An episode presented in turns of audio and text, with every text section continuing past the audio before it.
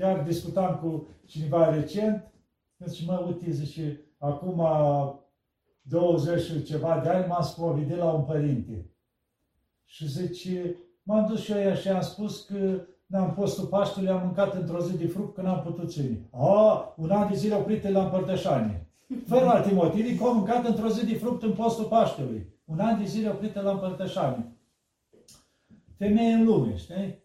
Și bine, s-au dus după aia, nu mai ajuns la părintele ceala, s-au dus la preotul satului și au spus, băi, dar pentru ce? Păi că am mâncat, că alte păcate n-avea. Și dar nu se poate așa ceva. Te dezleg eu, că eu s-o spovedit de atunci la preotul din sat, o dezlegat și s-a împărtășit. Dar exista lucrul ăla că, bine, mama la femeia asta s-a dus cândva la părinte și a spus, măi părinte, dar ai oprit un an de la împărtășanie și uite, ea nu poate postului, că e bolnavă. A, poți să mănânci, eu zis. Dar ei a rămas ideea, totuși pe mine m-a oprit ca în sine. Și după atâția ani, acum câteva zile, îmi spune, măi, am găsit telefonul la părintele ceala, acum ai plecat, nu știu, unii la în altă mănăstire și l-a sunat. Și a spus, părinte, uite, în urmă cu 20 de ani, am nici m-am spovedit și zice, mai oprit un an de la așa. Și zice, de la împărtășanie. Dar părintele neștiind despre ce vorba, zice, și ai mai făcut păcatele celea? Și nu, părinte, m-ați oprit pentru că am mâncat într-o zi niște lapte în postul Paștelui și m-ați oprit un an. Apoi eram și o tânăr și nu știam acum. Atunci acum ați bătrân și bolnav și eu și am văzut ce înseamnă să nu poți ține postă. Deci spunea el și spunea și eram tânăr și nu știam, eram și eu habornic. Deci până nu s-au ajuns el pe 20 de ani să treacă prin boli, că știam și-a trecut prin boli și prin spitale, deci el bătea pumnul în masă, așa, deci dădea niște canoane care nu există în canoane. Deci era cu de la sine putere, că pune-o la punct. Pentru că el era foarte sănătos, rezistent și acum adică nu poți. Deci nu-i credea pe cei bolnavi. Și uneori te smerește Dumnezeu, că știu și duhovnic ăsta, a ajuns până la limita morții, cum zice, prin spitale, boli și normal că cine o sta să-i mai dea de post când el era pe moarte. Și a văzut și el că, de fapt, nu e asta, că gata, dacă ești tare ții. Trebuie să ai limita aceea, adică să mergi după situația celuilalt. Că postul, de fapt, pentru ce postul? Nu e omorător de oameni. Deci pentru a ține sub control trupul. Asta e postul. Nu vezi și la bătrâni care sunt bolnavi. Eu știu la mănăstiri la Sfântul Pavel. Erau bătrânii care erau la pat, bolnavi. Păi aceia fiind că aveau probleme de sănătate mari și miercurea, vinerea dădea câte un iaurt. Deci nu exista problemă că, vai, lor trebuie să le dau de post. Deci nu, adică se mergea în găduința după situație și de asta uneori la noi în țară duce habolnicia la extremă. Că discutam cu mulți. La un moment dat mergeam cu mașina să mă spovedesc la duhovnicul meu, la Pântilian, care a murit, Dumnezeu da. să la Codomul. Și era un duhovnic în mașină și el și era câțiva acolo. S-o ca discuția, unul mă întreabă, părinte, ai molit, molit, molifta, molifta. Zice, pentru spovedanie? Și atunci eu zic, și ce rol are molifta? Păi jumătate de spovedanie. Duhovnic, deci, din țară, jumătate de spovedanie. Serios, zic, părinte, de exemplu, dacă eu mă, ruda, mă duc la duhovnic și n-am molifta și mă spovedesc și mă dezleagă, se dezlega pe jumătate, păi am stătea și el să gândea. Zic, te arunci să spui lucruri. Sau dacă ai molifta și nu te-ai spovedit, te-ai spovedit pe jumătate, nu? A, păi nu. Și atunci de ce spui că jumătate de spovedanie? Zic, măcar știi ce aia moliftă de unde vine și cuvântul, e rusesc, da? Și ce înseamnă? Să nu uit, da, e rugăciune de altceva. De unde a pornit lucrul ăsta? La ruș, sabia la gât și om creștina pe toți. Da. Grămadă. Fost vorba cu zecile de mii. Cine mai stădea să-i spovedească pe aceea? Când aveau preoți. Și atunci s-a făcut rugăciunea asta și cum spune moliftă, sau asta ai făcut, sau asta, și aia spuneau, așa am făcut. Cu voce tare aveai mii de oameni, cine să-i spovedea? Și atunci le citeam molifta asta, adică păcatele se le amintea și aceea ce așa am făcut. Și le făceau dezlegare la toți comună și se împărtășeau. Și asta a început de la ruș, ușor, ușor și noi, fiind aici, cum zice, în graniță și am luat multe de la ei, am luat și noi molifta înainte de spovedanie. La greci nu există, am întrebat, dar molit, dar ce e aia? Spune, dar nu există, zice, și de unde a scos-o asta? Deci nu există așa ceva. Nu există în tradiția bisericii. Deci ce nu la greci? există, da. De ce au fost luate de aici sub motivul ăsta, dar la noi s-au pus că nu te spovedează dacă n-ai molifta. Dar stai un pic, molifta în sine să-ți amintească anumite păcate dacă cumva le-ai uitat. Dar tu dacă tu vii cu lista de acasă Pregătire, și ți-ai scris tot, la pentru deja. ce mai trebuie lucrul ăsta să-ți mai amintești? Asta ei făcute, asta e scopul ei. La noi s-a fixat ca lege. Și poate duhovnic, dacă nu are timp să-ți facă molifta, nu te spovedește, du-te, caută cineva să-ți facă molifta. Și poate tu nici nu mai ajungi, nu mai ai timp să ajungi la spovedanie. Și ți-ai pierdut, nici nu te spovedești pentru că n-ai avut molifta. Nu are nicio Da, da. treabă. Deci nu e asta Da, nu, nu, spovedania nu, în nu, sine. nu, Eu de asta zic, sunt multe lucruri care s-au introdus așa, care nu au treabă din tradiția bisericii, din canoanele bisericii, sunt introduse, dar sunt fixate ca legi. Pentru că s-au păstrat, dacă cineva în mănăstire o prins el la bătrânii lui așa, și băi, au zis bătrânii legii. Dar bătrânii poate și ei nu știu carte, le-au spus și lor că așa e bine. Și te duci până la urmă, vezi că se pierde univa în fir anumite lucruri introduse în biserică. Adică sunt multe care la noi în țară nu sunt acceptate. Și lucrul ăsta l-am mai spus.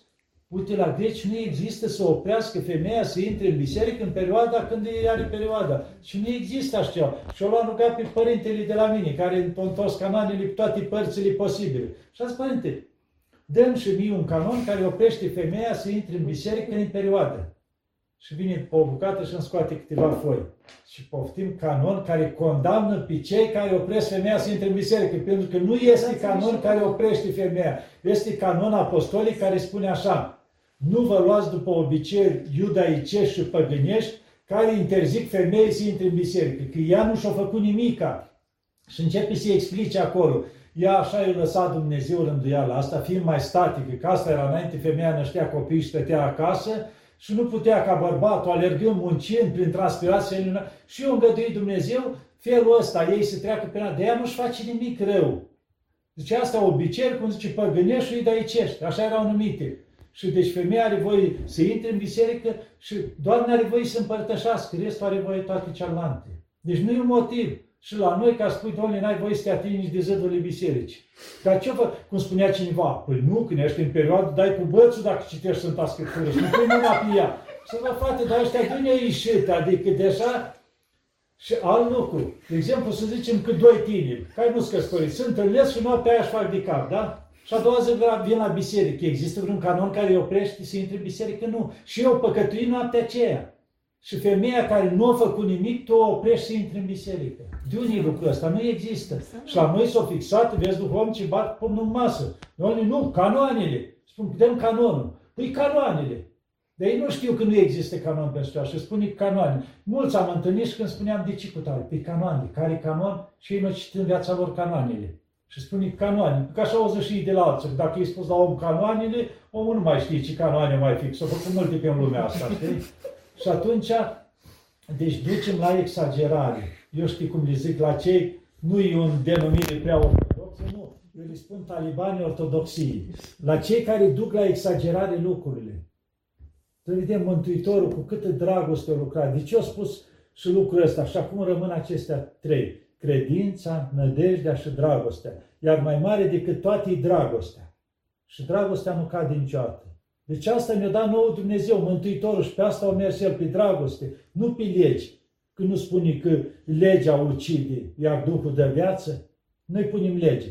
Și punem legi, de multe ori se împlinește acum ceea ce a spus Mântuitorul. Că puneți sarcini pe oameni până îi doborâți, îi minorociți și voi nici cu degetul cel mic nu le ridicați.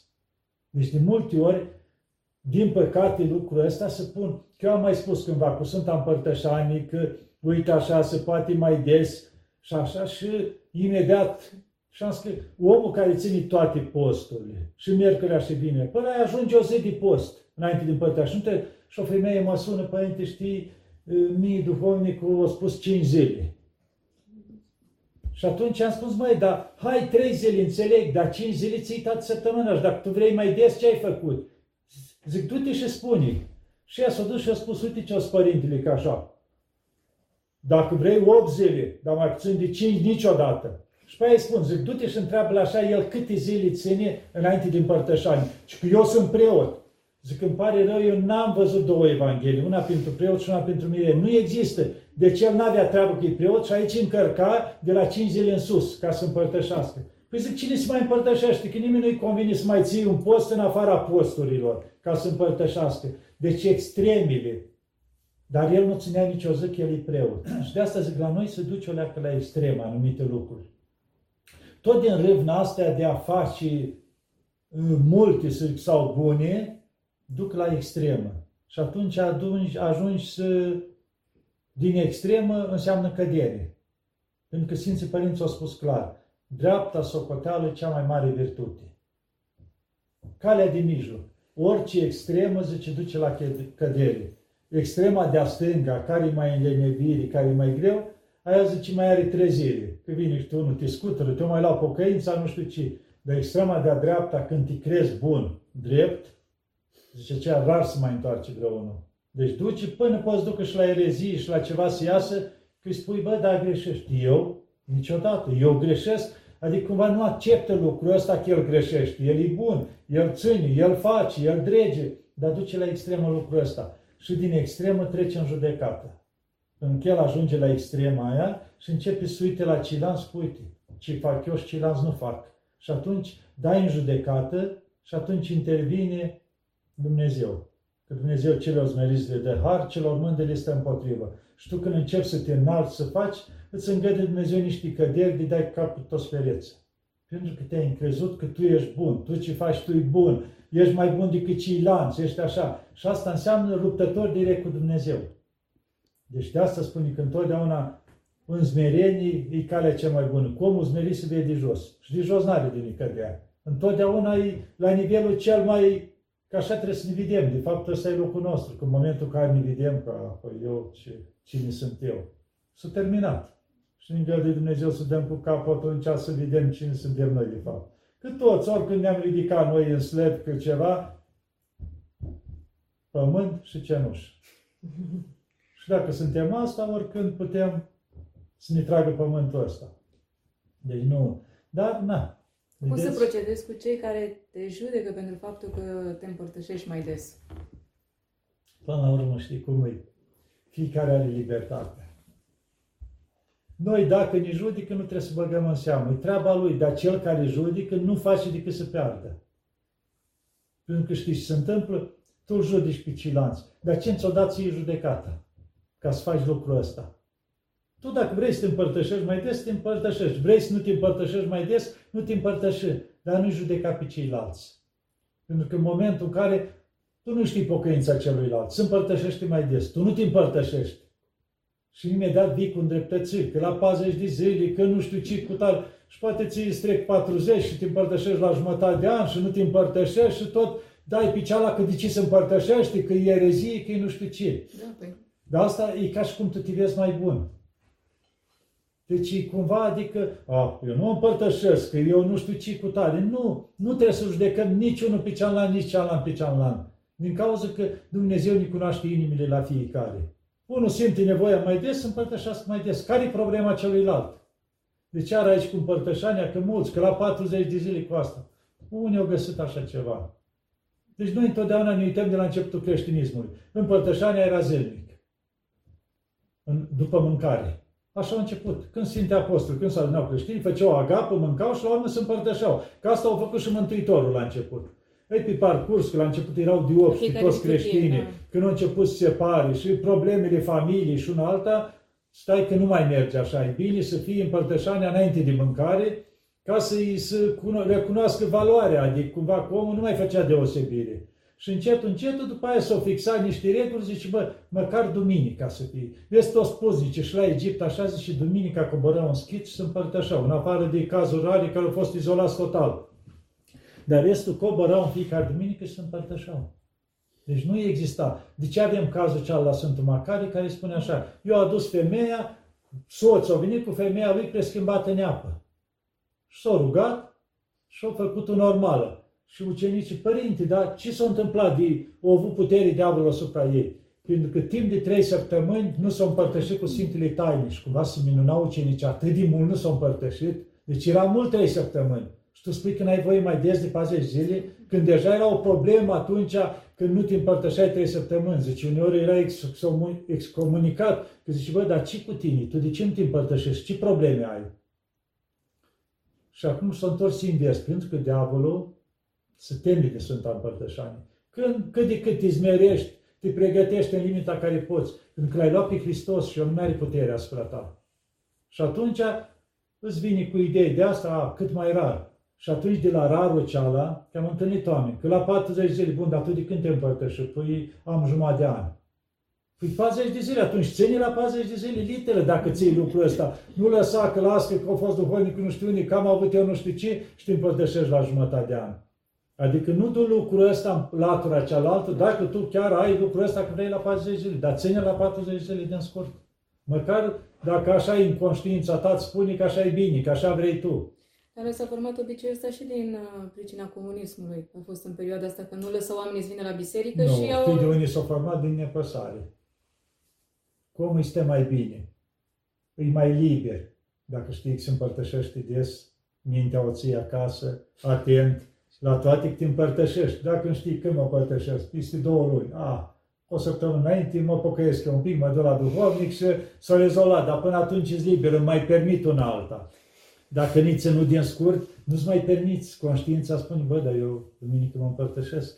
M-a supărat ăla, nu-i mai zic înapoi, încerc și iertare, trebuie să mă împărtășesc, dar așa că mă împărtășesc peste două luni, dar nu are decât să vii el să-și ceară iertare, când mă mai grăbesc. Poate vrea el să împărtășească și să smeri el și a vine. Deci omul ajunge să folosească de lucrul ăsta, da? Și, dar dacă tu te împărtășești des, nu poți. Poți să te duci, te împărtășești, tu știi că ești certat cu cealaltă, nu poți, te duci și ceri iertare, te smerești. Uite, deci noi am ajuns să ne folosim lucrul ăsta un fel de a profita de anumite lucruri.